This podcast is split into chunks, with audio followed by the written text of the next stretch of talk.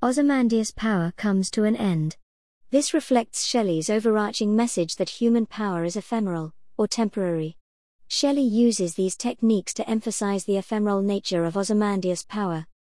The ruined statue is a metaphor for political power. Just as the face of the statue is, and I quote, shattered, decayed, and a wreck, so too is Ozymandias' power. The juxtaposition of the words colossal and wreck emphasizes the contrast between his former power and his current state. Juxtaposition is when you place two things together for comparison or contrast.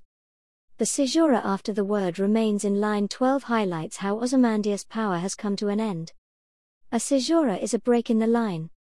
Shelley portrays Ozymandias negatively to show his dislike for corrupt rulers and the abuse of power. He uses these literary devices to do so.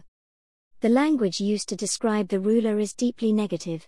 For example, the poet uses the words frown, sneer, wrinkled, stamped. This reflects the poet's own feelings towards the king and those who rule in a cruel manner. The use of sound in the poem contributes to the speaker's distaste towards Ozymandias. For example, the alliteration of the harsh C and B sound in the phrases cold command and boundless and bare. Ozymandias, who represents corrupt rulers and the misuse of power, is characterized as arrogant, proud, and boastful. Shelley uses the following techniques to characterize Ozymandias in this way. The imperative verb look indicates how controlling the king was. The repetition of king in King of Kings shows how Ozymandias wished to portray himself as omnipotent, which means all powerful.